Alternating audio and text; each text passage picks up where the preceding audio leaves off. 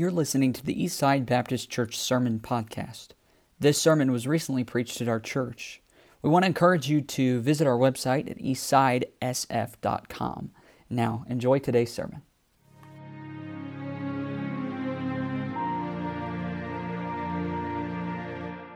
This message this morning, I, am excited about it. It's a very practical, hopefully practical in nature um, but one that I think will make a difference for us. Genesis chapter 24, don't stand just yet. Genesis 24 is where we're going to be. I was reviewing this series in Genesis this week just to kind of get an idea of how long we've been doing it. And we've been looking at the life of Abraham since January.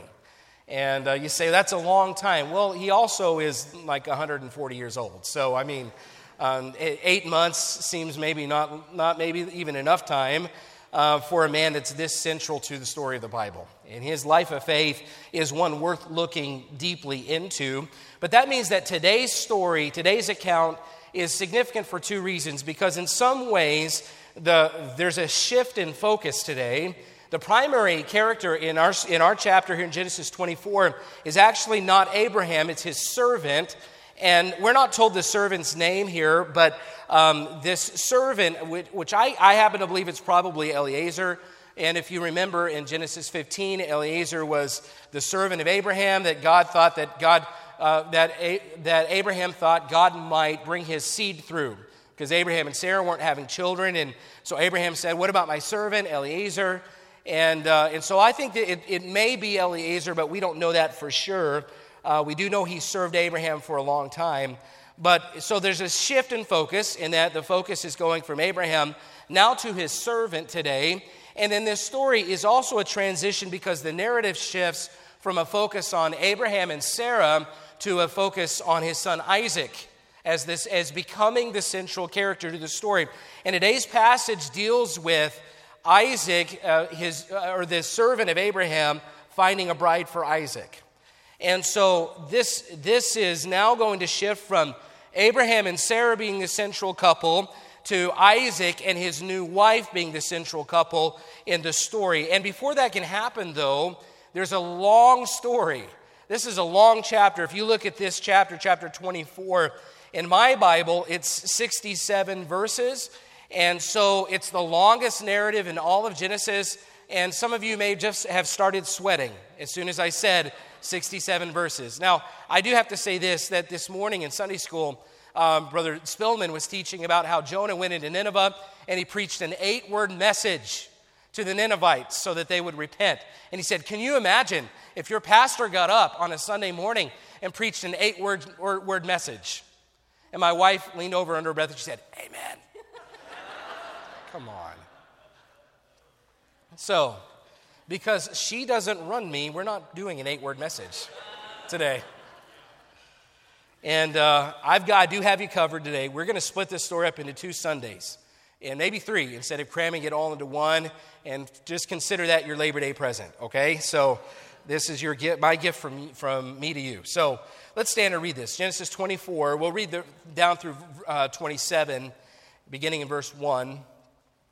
It says, And Abraham was old and well stricken in age. That, that stricken, that's the Hebrew word, it, it's bo, which means to enter in. So, he, what it's saying is he wasn't just old, he'd enter into oldness a long time ago.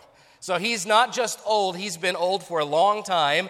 And in, he's long in his days, is what it means. And it means that he's, uh, uh from what I understand, what most people believe, he's about 140 years old. So, this is about three years after the time of Sarah's death. He's well stricken in age, and the Lord had blessed Abraham in all things. And I love that phrase because it doesn't matter if you're young or you're old, if God is with you, your life is blessed. And I'm thankful for that truth. Look at verse 2. It says, And Abraham said unto his eldest servant of his house that ruled over all that he had, Put, I pray thee, thy hand under my thigh, and I will make thee swear by the Lord, that's Jehovah, the God of heaven and the God of the earth, that thou shalt not take a wife unto my son of the daughters of the Canaanites among whom I dwell, but thou shalt go unto my country and to my kindred, and take a wife unto my son Isaac. So there, this was an ancient method when he says, Put your hand under my thigh.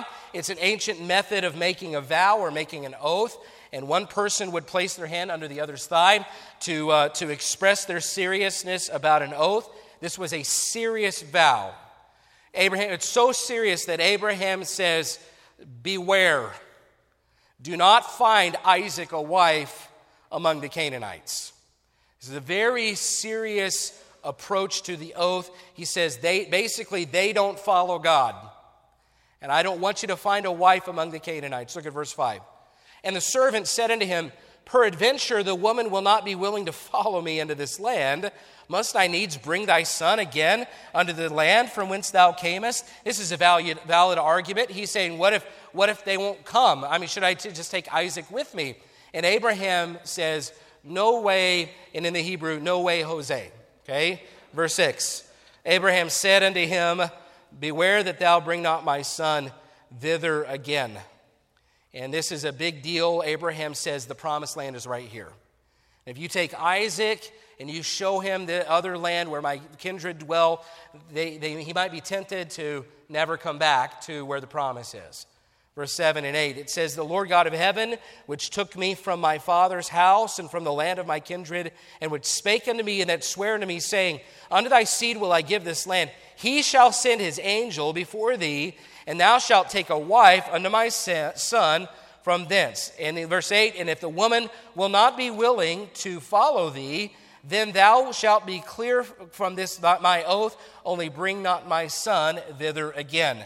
I love his confidence in the Lord. Think about it. He says, The God that brought me here and is taking care of me into this land of promise, uh, listen, he doesn't want Isaac to leave. I don't want him to leave and come back. I have confidence, though, in God. And if the same God that's taking care of me will make sure this happens, and if he doesn't make sure this happens, you're clear of the oath. And that's a very important point that I want to look at in the rest of the, the message. Let's, let's continue reading. Verse 9. And the servant put his hand under the thigh of Abraham, his master, and swear to him concerning that matter. In verse 10, and the servant took ten camels of the camels of his master and departed, for all the goods of his master were in his hand. And I think that either means that he took evidence that his master was rich, or he, or he took some kind of evidence to reveal that, that, that what he was saying about Abraham and Isaac was true. There was evidence. We find out later he had earrings and bracelets, which is good if you're going to woo a woman, by the way. And so he takes evidence of his master's goods. And he rose and went to Mesopotamia unto the city of Nahor, and that's Abraham's brother. And, and, so the land, if you remember, we talked about Haran um, a few uh, months ago. Haran is where he's headed. And he made his camels to kneel down without the city by a well of water at the time of the evening, even the time that women go out to draw water. And he said, O Lord God of my master Abraham, I pray thee, send me, a, send me good speed this day, make it happen today, and show kindness unto my master Abraham. Behold, I stand here by the well of water, and the daughters of the men of the city come out to draw water, and let it come to pass that the damsel to whom I shall say, he gets very specific, let down thy pitcher, I pray thee, that I may drink. And she shall, shall say, Drink, and I will give thy camels drink also. Let the same be she that thou hast appointed for thy servant Isaac, and thereby shall I know that thou hast showed kindness unto my master. And it came to pass, before he had done speaking, that behold, Rebekah came out, who was born to Bethuel, son of Milcah, the wife of Nahor, Abraham's brother, with her pitcher upon her shoulder. And the damsel was very fair to look upon, a virgin, neither had any man known her. And she went down to the well and filled her pitcher and came up.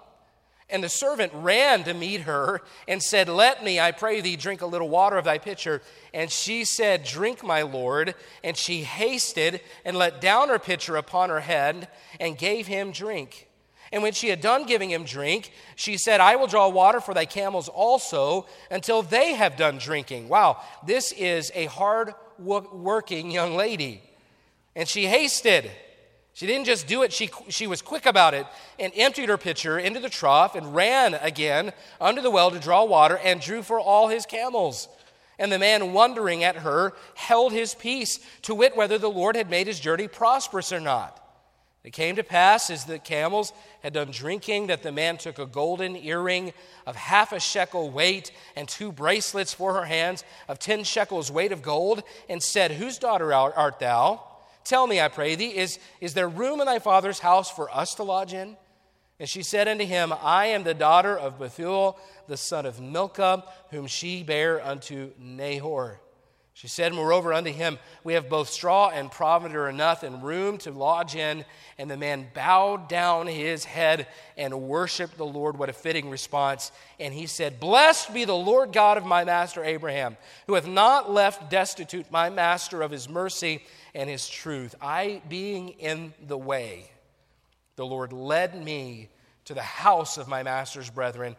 And the damsel ran and told them of her mother's told them of her mother's house these things.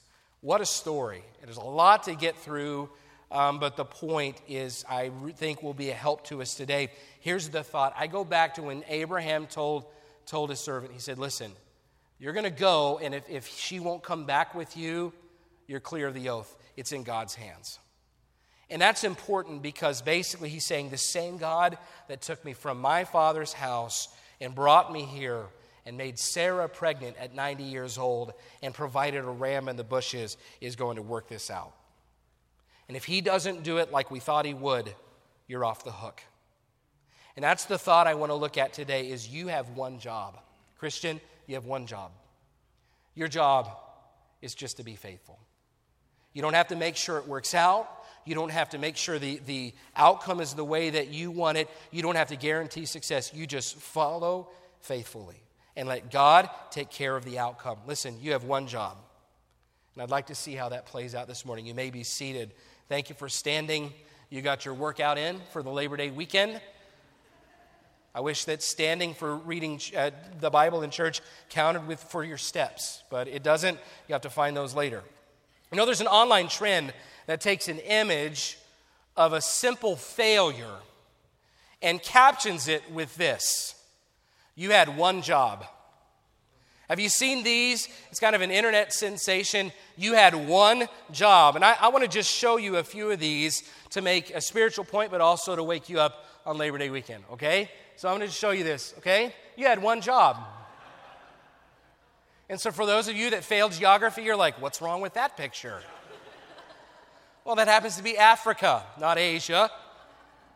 Okay? You had one job. Go to the next one here. It says Batman, but that's not Batman. My son would be very interested in, in that backpack, but it's not, you had one job. Okay, next. Christmas decorations. It's a Star of David, if you'll understand that, that those that are Israelites or the Jews, they don't necessarily celebrate Christmas. You had one job. Okay, next. Do not enter, enter only. What are you supposed to do with that? You had one job. Next. Okay? I'm not even going to caption this one. You had one job, okay? That looks like my construction projects right there.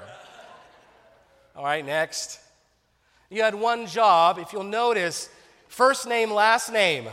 And what my, they didn't actually find out his name. So I'm thinking if you have, if you're going to be internet famous, at least put your, have your name on there. I mean, but there's no, there's, it just says first name, last name.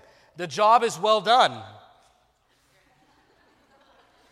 Are you getting this? Okay, all right, I'm not going to explain it more. Next. You had one job. all right, and, and this one, back to school, if you'll notice, those are knives, okay? On the back to school display. And last, I think, Mr. Frederick Fleet, the lookout for the RMS Titanic. You had one job. Okay, you know, we can stop there. I, I don't know if, uh, if you're getting the hint here. You know, we used to say something very similar to our kids. And we say, listen, you have one job. When they were little, you have one job. You know what we used to say? What did we used to say to the kids? What did we say? Your one job is to obey your mommy and daddy. If children obey your parents in the Lord, for this is right, and that principle, I mean, it, it, really, it really helped us with our children. You have one job. You just submit to your authorities, you obey your mom and dad. You have one job. But you know, we think as we get older that our one job is no longer applicable, that, that we, don't, we don't have one job anymore. And yet, as a, as a believer, as a Christian, you still have one job. You know what your one job is? To be faithful, to simply follow God. And you say, Well, I don't know what, I mean, I don't know that that really is that simple. And you know, well, let's think about what it means to be faithful because the Bible says in 1 Corinthians 4, moreover, in, in stewards is required of a man, or moreover, it is required in a man that a steward be found faithful. No, moreover, it is required in stewards that a man be found faithful. If I was more faithful to my Bible memory, I would have gotten it right the first time. So I was all, that was for an illustration, okay? It is required in stewards that a man be found faithful. And you say, well, I'm not sure that it can be that simple, but think about it. If, if faithfulness is one of those traits that applies to everything we do. We should love God first and foremost, right? That's the first commandment with promise. And, and, except that if you say, well, I'll only love God when I feel like it, then, if, then you haven't been faithful to loving God as you should. Faithfulness affects everything we do. You say, well, the second commandment is love thy neighbor as thyself well, if I just do that with the neighbors that I like, or I only do that when I feel like it, then I haven't been faithful to do the requirement of me as a follower of God.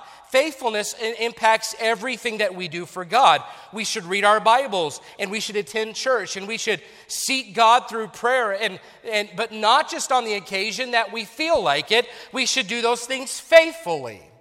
And as a matter of fact, when we stand before God at the end of our lives, in case you're thinking that I may be stretching this, if you, when we stand before God at the end of our lives, if we have done right and we've done what we should have for God, what does He say to us? Well done, thou what? Good and faithful servant.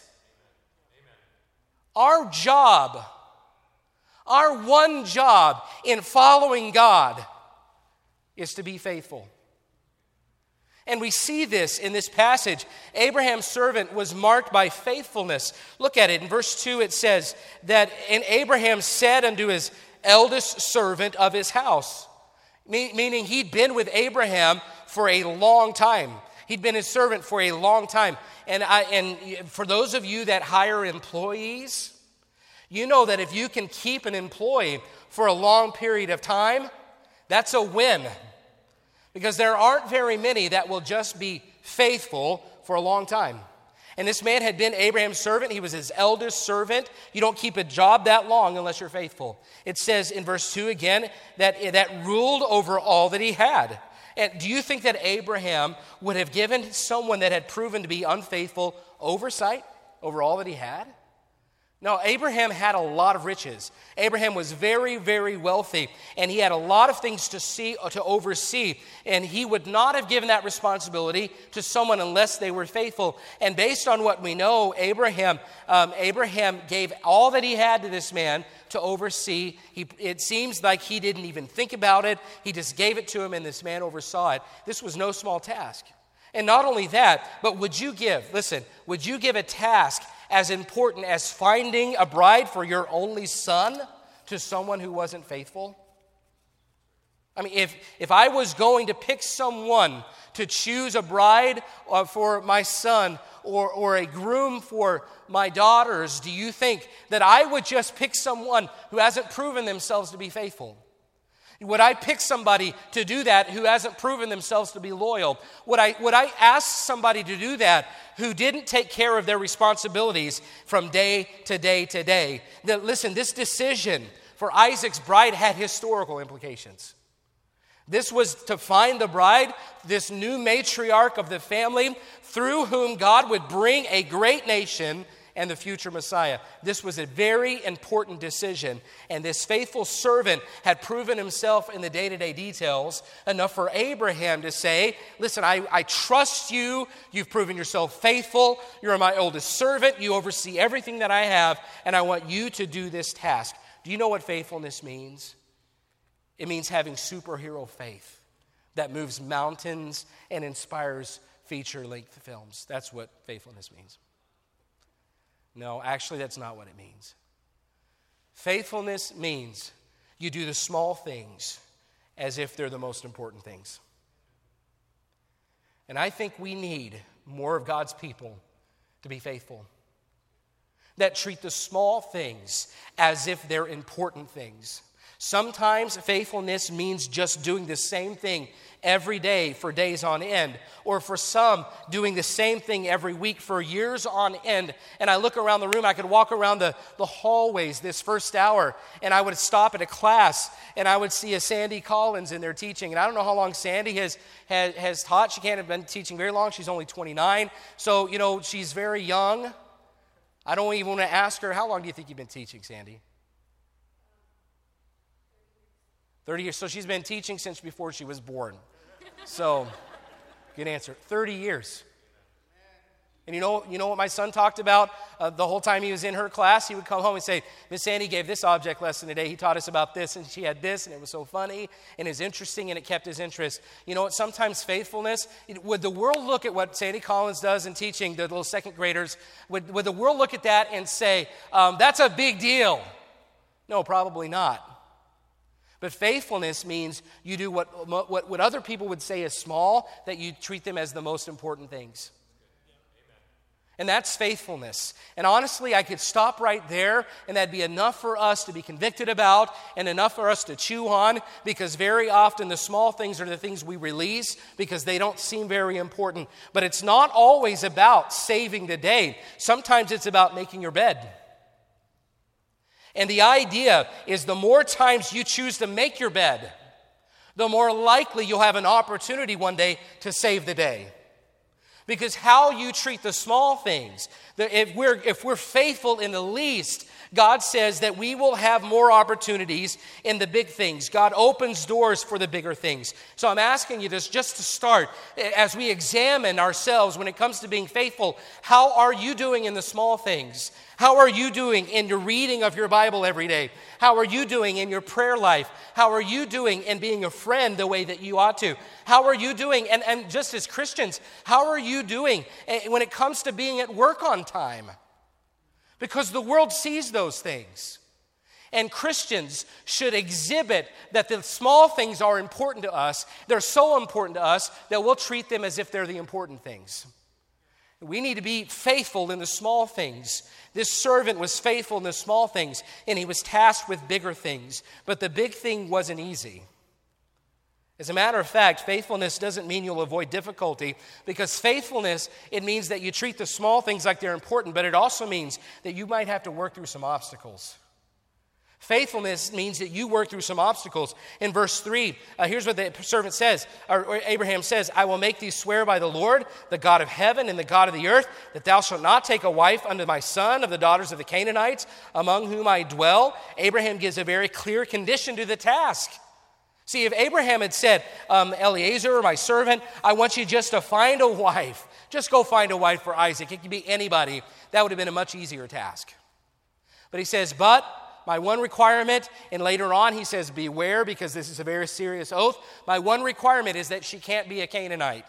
And that makes sense because if you think about, if you understand the lines after Noah, Shem, Ham, and Japheth, then Shem was that one through whom the bless, from whom the blessing would come. That's the one from whom Abraham's family came.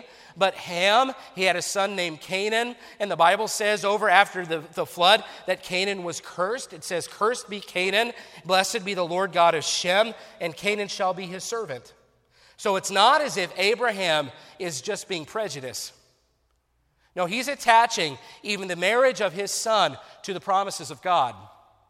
And he knows that God will bless the line of Shem. And he wants, he wants his servant to go back to his family and find somebody from there. He didn't know who Isaac was going to marry, but he did know who Isaac shouldn't marry.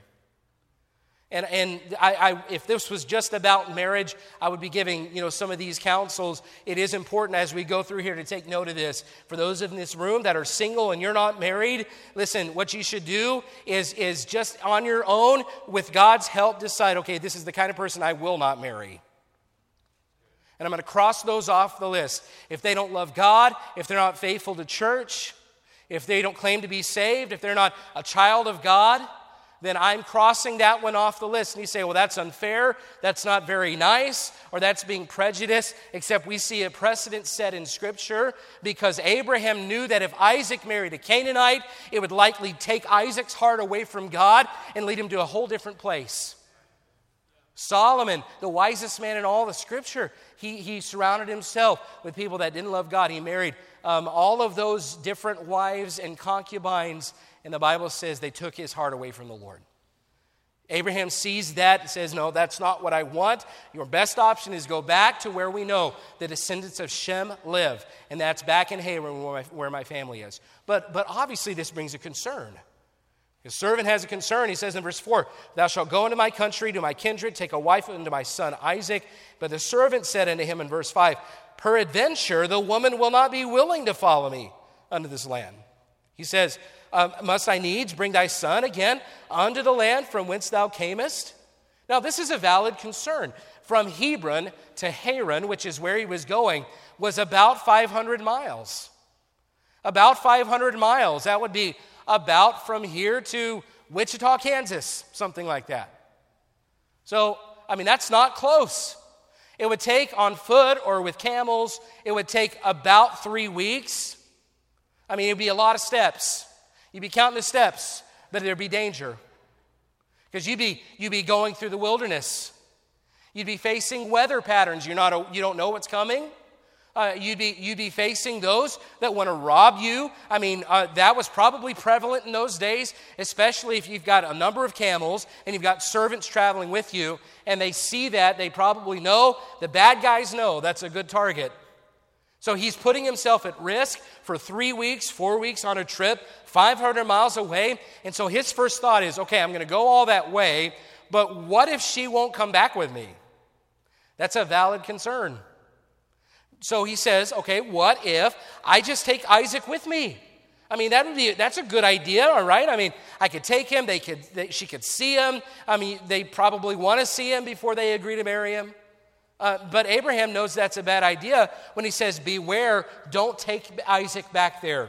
And he knows if that happens, Isaac might be convinced to stay, which would be the worst thing he could do because God's promises were attached to this land. And God, Abraham says, No, I don't want to risk that. I don't want to risk Isaac being lured away. Listen, faithfulness means that you work through the obstacles even when you don't see how it's going to work out. That's what he's doing. His servant is saying, No, this is an obstacle. I don't see how this is going to happen. And listen, there will be times in following God, it just doesn't make sense. There'll be times when you don't see it. You'll, you'll be asked to do things that make you scratch your head, and they'll leave you wondering. And every faithful servant comes to a place that they have to be faithful even when they have unanswered questions. There will be unanswered questions as you follow God. It's easier to see the obstacles than it is the outcome. Let me say that again. It's easier to see the obstacles than it is the outcome. If you've raised children, you know that. Because on a day to day basis, the obstacle is that, that, that uh, they don't seem to obey and they haven't learned the lessons I taught them yesterday and what is wrong with this child and do they need professional help. Sometimes you feel that way. Say, I don't even know. I've tried to train, I'm trying to discipline, and it's like every day we're starting new. And that's an obstacle, and it seems like it's impossible to overcome. It's easier to look at the obstacles than it is the outcome. I'm thinking about people in our own church that are faithful to giving. Listen, I'm not preaching on giving today, I'm using it as an example. There are plenty of people in this room today that at some point in their life they made a decision to put God first in their finances. And every week they give 10% to tithe. And if you're like our family, you give above that to missions and above that to the building fund so that we can take care of the property God has given us. You know, there's some weeks where I'm like, I don't see how that works out. Brother Juan, who owns his own business, are there some weeks where you're thinking, I don't see how this works out? But he gives to God first, and God takes care of his needs. Brother Chad, he owns his own business, Zesto, up in Brookings, and there are probably sometimes you're thinking, I don't see how this works out. I'm not sure how this works out. I'm going to give to God first, and I'm going to take care of what I ought to, but I don't see the outcome working out. It doesn't make sense. There's no logic behind this, but I can tell you, and I hope that we would have plenty here by testimony of their own mouths that would say, There have been plenty of times financially, I didn't see how the outcome was going to be, but I just knew I had to serve faithfully, and even with obstacles, I said, I'm going to obey, and God took care of me. It happens all the time.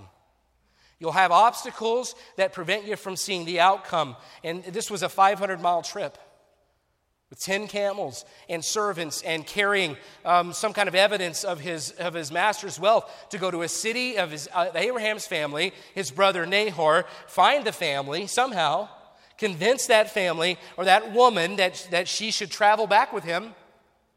I mean, not only that, can you imagine, um, you know, trying to convince somebody to marry some, somebody she's never met? she's never seen. It's not like you could take your phone and show a picture. Here's Isaac, you know, at his first T ball game, and here's Isaac, you know, last week, and he's, you know, you can't do that. You can't pull up his dating profile. I mean, there's no way to look at it. So it's by faith. He said, I'm going to have to go and do this by faith. These are all obstacles. And he says, and you say, well, why 10 camels? Well, you know, this, this crossed my mind. Eh, who knows, if, in my house, I would need 10 camels for all the shoes that my, my daughters and my wife transport when we go on trips. You know, that, this is a bit, these are obstacles. This isn't easy.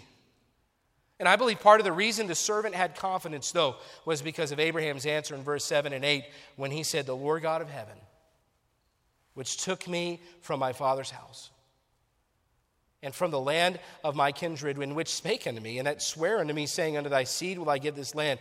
He shall send his angel before thee, and thou shalt take a wife unto my son from thence. And if the woman will not be willing to follow thee, then thou shalt be clear from this my oath. Only bring not my son thither again. You know what faithfulness means? It means you worry less about the outcome and you just focus on the journey. You, you worry less about the outcome and you focus on the journey. That's what Abraham tells the servant. He says, You let God worry about the outcome. You let God face those obstacles. You focus on your journey because too often God's people are more worried about the outcome. And we forget to just be faithful to the journey. You know, it's easy to get so caught up in what's happening around us that we forget our first priority is to be faithful. And I know the world is going down the tubes, and we see it. And we want to see it changed, but our priority is to be faithful to God. And we and listen, here's the issue is we might not ever improve our culture. We may not ever change things. You know, chances are, if you look at history, chances are we won't change our culture. And listen, if we get to the place where all we ever think about is affecting the culture and changing the culture, and that never happens, you talk about being discouraged pretty quick. Now, am I saying that we should never try to affect change in our culture? Absolutely not. We should. I'm not saying that we shouldn't get involved. I'm just saying that our motivation can't be changing our culture. Our motivation should be being faithful to God. We can't change the outcome. We can't make something happen. We may never turn this ship around. And we'll do what we can as we can. But if our priority is changing the culture, we'll be discouraged. But if our priority and our motivation is being faithful to God, I'm telling you, I can do that. I can take steps as needed. I can be faithful on my journey. I may never convince anybody to believe like I do. I may never convince anybody to turn things around. I can't control that. My motivation is I have one job, and my one job is to be faithful. I will leave the results up to God, and I will find myself less concerned about how it ends and more concerned about taking the next right step right in front of me. Here's the point that I believe Abraham is trying to make is that God, here it is, God providentially works as we faithfully serve. God providentially works as we faithfully serve. Abraham wasn't saying, Who cares how it ends? He wasn't. He cared how it ended. You know what he was saying, though? You don't do what you do, or you do what you can do, and God will do what only He can do. That's exactly what happened. God didn't say, just be faithful. It doesn't matter how it ends. No, God was concerned how it ended too. God was concerned that he find the right one, but it wasn't his job to choose the ending. It was his job to just be faithful. And look how faith- faithfully the servant carried out his journey. He takes these camels all the way to the city of Nahor, Abraham's brother. When he gets there, he goes to the place that he was most likely to find an eligible young lady. Because in those days, the, the young ladies, they would take their, their pots and their pitchers and they would go to the well, usually two times in the day, in the morning and in the evening, and they would carry the water back to their homes. Listen, faithfulness doesn't mean you don't have common sense. I mean, if, if Abraham's servant wasn't saying, Well, I'm just supposed to be faithful, so I'm just going to stand out here in the wilderness and wait for some woman to come along. I don't know where by his southern accent. I mean, that's just, he was from south of Nahor's city, I guess. No, sometimes we do that. Saying, my job is just to be faithful, so I'm just going to sit here. No, that's not the point. The point is, being faithful means sometimes you use common sense. Where are the young women going to be? They're going to be at the well. So I'm going to go at the time of day that the women come to draw from the well, and I'm going to wait there because that makes sense. Faithfulness doesn't mean you just plop down and let God do all the work. Faithfulness means that you get out there and you take the steps that you can and you do what you know to do. He went to a well where there would be industrious, hard-working young ladies. Listen, here's good advice don't look for a good spouse where they're not likely to be found.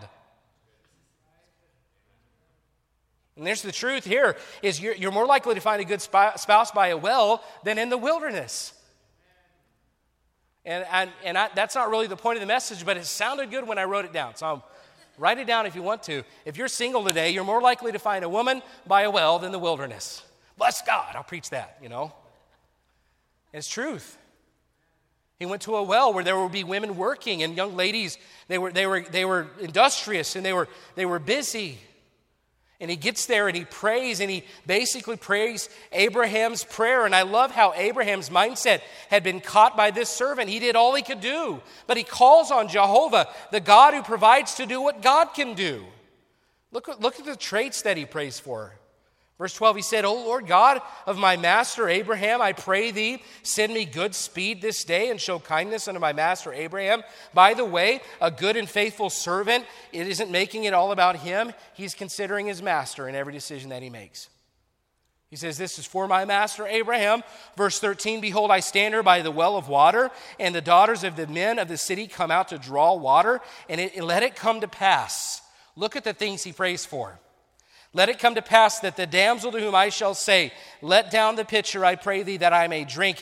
And she shall say, Drink, and I will give thy camels drink also. Let the same be she that thou hast appointed for thy servant Isaac. And thereby shall I know that thou hast showed kindness unto my master. You know, it's okay to pray for specifics, especially if you're looking for a spouse. It's okay to pray for specifics. Eh, you, you want someone with character. You want someone that works hard. You want someone that pays attention to the needs of others. You want someone willing to go above and beyond. And because he did all he could and he trusted God to do the rest, God answers his prayers. And just think about all the things that God checked off the list. Look at verse 15. And it came to pass, before he had done speaking, that behold, Rebekah came out, who was born to Bethuel, son of Milcah, the wife of Nahor, Abraham's brother, with her pitcher upon her shoulder. Okay, was she a relative of Abraham? Well, her grandpa was Abraham's brother. Check the box. Check. Verse 16. And, and the damsel was very fair to look upon. Okay, so do you think that that is on most young men's checklist when it comes to finding a bride? Beautiful? Check. Okay, keep going. Verse 16, and the damsel was very fair to look upon, a virgin, neither had any man known her. And I'm not trying to be awkward about it. She's a virgin, which means that there was no concern about the promised seed through whom Isaac and, and Rebekah would bear a son. It also meant she had moral integrity, which is another good thing to have on your list for those looking for a spouse. Was she industrious? Well, she's doing hard work. She's carrying a pitcher. Look at verse 17. And the servant ran to meet her and said, Let me, I pray thee, drink a little water of thy pitcher. And she said, Drink, my Lord. And she hasted, let down her pitcher upon her hand, and gave him drink. She was concerned about the needs of others. She hasted. She had zeal. She cared about people. Check, check, check. And not only that, she watered his camels. And this is no small thing. One camel can drink, from my understanding, 20 gallons at a time, and he's got 10 camels. And they've just traveled across the wilderness. 20 gallons times 10 times 10 camels. I mean, you're talking 200 gallons of water. She's going back to the well and going back to a camel and back to a well and back to a camel. She worked hard. I mean, of all the things in this story, I talked about superhero faith. I think Rebecca's the superhero in the story. She's the one doing the work and she's industrious and she cares, and all of these things on his list are being checked off, checked off, checked off. And you know what it does? It leaves him in verse 21. It says, The man wondering at her held his peace. The man wondering at her. I think that I personally just interpret that to mean here's what I or here's what the servant did the whole time.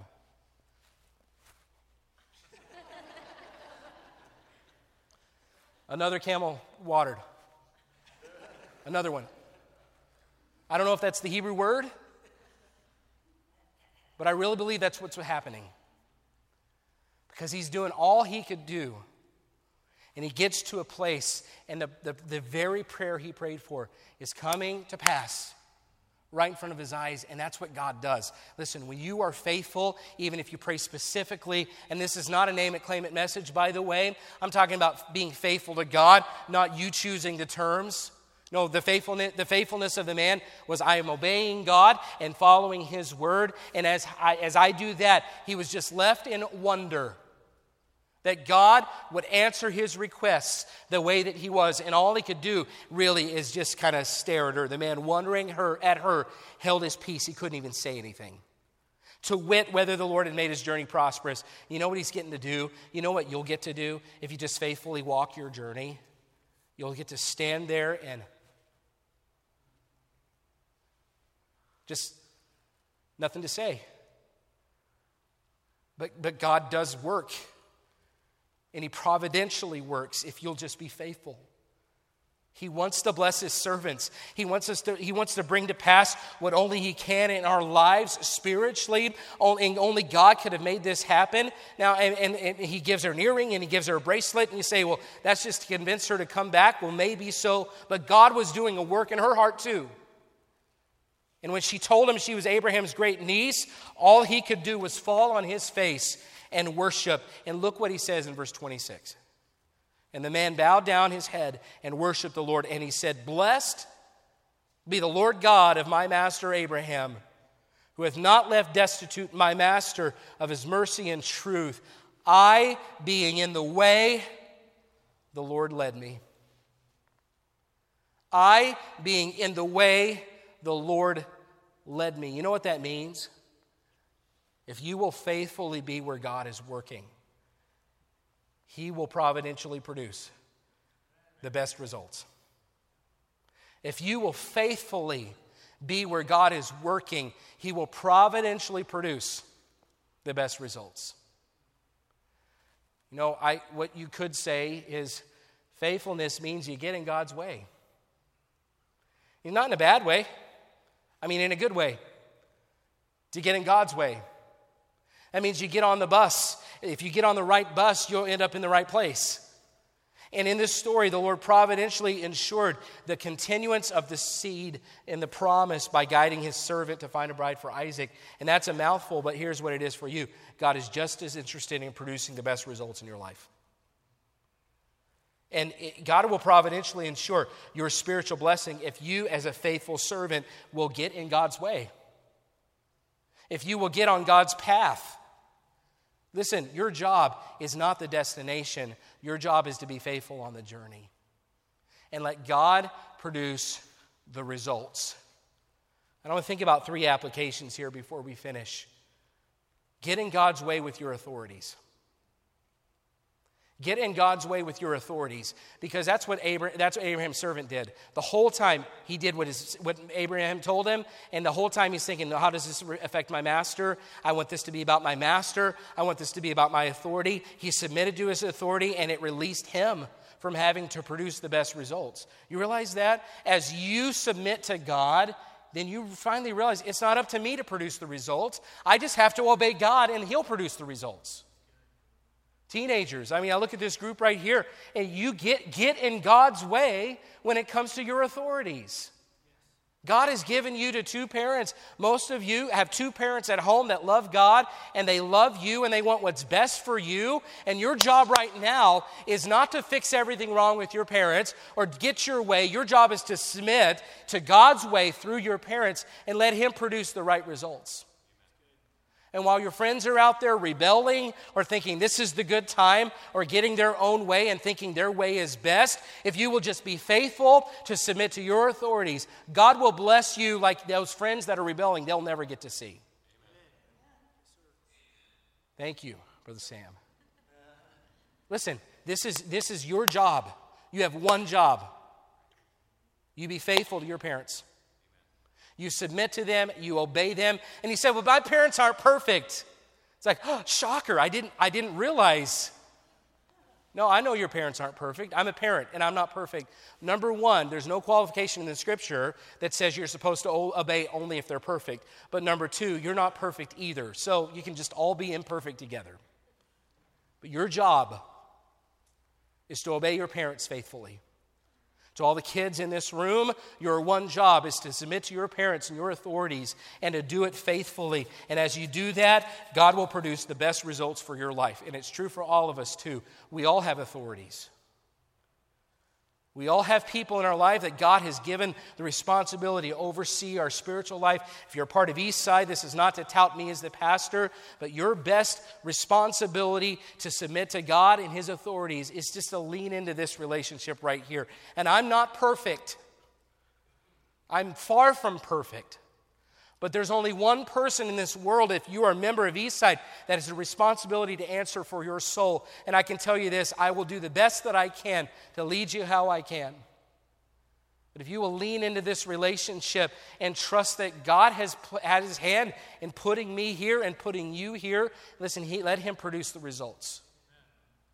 So get in God's way when it comes to your authorities. Get in God's way when it comes to engaging in God in, in, your, in your relationships. The example given here is marriage. And I'm just going to say to those that aren't married, go to the right place to find a spouse. Look for the right traits in a spouse.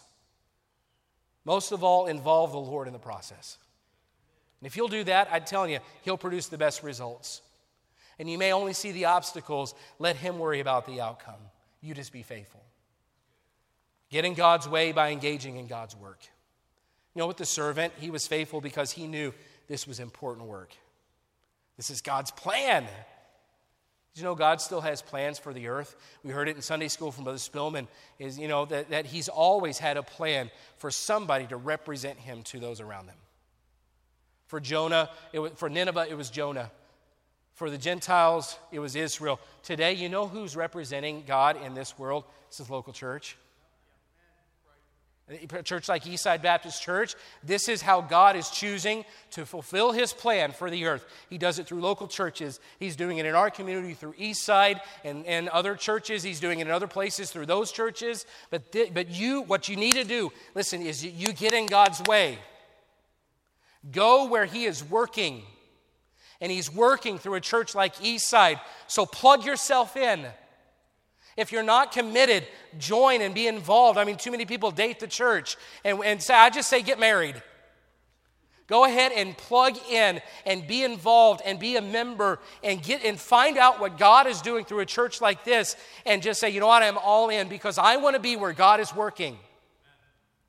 God has plans for Eastside as a local church to be a light to our community. And listen, you can be a part of it. I want to encourage you today to get involved. And if you're not a member, why not? Jump in. Serve. Get involved. Get in God's way when it comes to God's work. You know, church isn't optional. This isn't an institution that man came up with. This is God's plan. And his plans are being brought about here. So just get involved. And not only that, God's plan includes telling others about Christ. Get involved. Engage in God's plan. And listen, here's the great thing about that one is as we just are to be faithful, we let God produce the results. He doesn't say you got to go out and, and be the best soul winner in the church. No, that's not what we're supposed to do. Now, you, you should be as involved as you can be. But here's where it gets good because the pressure's not on us to produce results. We simply are faithful to the work. And as we're faithful to the work, God gives the increase. He produces the results. It's not up to you. There's no prizes. You're not going to have to do better than somebody else. You just get faithful. And listen, here's the whole point. If you will be faithful to God's way, He'll produce the best results. Do what you can. Trust God to do what He can do. Be faithful to your authorities, get in the way. Be faithful in your relationships, get in God's way. Be faithful to God's work, get in His way. Submit to His plans. Some of you have come in this morning and you said, If I died today, I don't know that I'd spend eternity in heaven. And so you're trying to change your outcome, but you can't. You have no hope in yourself to get yourself through heaven's door. But you know, God has a plan for that. He sent His Son, Jesus Christ, to die on a cross as a substitute for you in your place and pay for your sins. And his plan is this. You say, okay, it's a life of serving God and, and, and trying my very best. Is that the plan? No, the plan is place your faith in the finished work of Jesus Christ. And the, uh, listen, you don't have to come up with heaven on your own. You can't. The outcome is up to God. You just submit faithfully to his plan. And He'll make sure that someday when you pass on from this place, you'll stand before Him in heaven because you've placed your faith in Jesus Christ. I'm just saying this morning if He leads you, follow. Don't worry about the outcome, concern yourself with obedience. And as you do, God will produce the best results. And you say, well, it may not be obvious. It's true. I'm not saying He's going to make you rich. I'm not, gonna, I'm not saying that He's going to make it easy. The world might even say, those aren't great results. But like we looked at last week, we live for promises beyond this life. And listen, if you will obey faithfully here, you may not ever get what the world sees as success. But if you will get in God's way and let Him lead, one day when you stand before Him, you might just hear, Well done, thou good and faithful servant. I'm telling you, all the rewards on earth can't equal hearing that from Jesus Christ. Dana Maurer um, owns Dakota Auto Parts. This is not a plug for Dakota Auto Parts, although I think if you're going to buy an auto part in Sioux Falls, go to Dakota. We were talking yesterday, and he was telling me, you know, on his sign there on Dakota on Cliff, uh, he says on his sign, he saw a long time ago this, this phrase, and he uses it he says, closed on Sundays. God's services, or God's service, is better than ours. And I thought, that's really good. You know why? Because a long time ago, Dana Maurer decided that he's going to put God first and he's just going to faithfully serve God and let God produce the best results. The world wouldn't see it that way. The world would say, You're a fool for closing on Sundays. Don't you know how many people work on their cars over the weekend? I'm sure Brother Dana does. He knows that. But he also knows that if he'll be faithful to God, God will produce better results than him by staying open on Sundays. So it close, closes on Sundays, and you might say, well, Brother Dana is just, you know, downcast and downtrodden and he never has anything. No, God's blessed his business for years. You know why? Because when you get in God's way and you let him lead, he produces the best results. And he does something that we wouldn't get to see if we stayed out of God's way. You know, Dana's job is Dakota Auto Parts. But knowing him, he would tell you this Dakota may be where I work, but my one job is to be faithful to God. And God's blessed him because of it. And countless stories in this room would reiterate that example. Listen, you have one job be faithful. Don't focus on the outcome, just walk the journey. And you'll find that God blesses you in ways you could never have produced on your own. Let's stand together, every head bowed, every eye closed. Thank you for your attention today. Are there areas in your life that you've not been faithful? That you're struggling with just doing what you're supposed to do? As a parent, maybe you're feeling that. As a giver, maybe you're feeling that. As a church member, maybe it's your, your, your lack of commitment. Maybe in some area of service you haven't been faithful. Maybe in something you haven't been faithful. Well, I'm telling you today, you don't have to change the outcomes, you just have to get faithful. You just have to obey. The steps of a good man are ordered by the Lord. You just take the next right step and just be faithful and let God produce the outcome. Let God produce the results. That's His job. Second, maybe today in your own strength you've been trying to produce the outcome of eternal life and you think it's my job, I've got to do this. But listen, you are at the end of yourself because it's impossible. If God may be leading you this morning to submit to His plan for salvation, the work's already been done, the outcome is already finished. All you have to do is get in God's way. Trust His plan through Jesus Christ. Maybe that's how this applies to you this morning. However, it applies.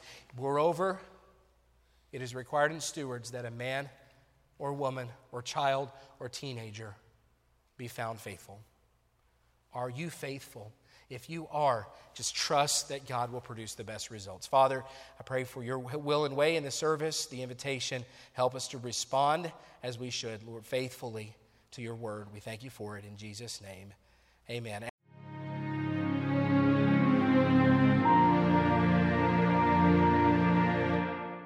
We want to encourage you to visit our website at eastsidesf.com.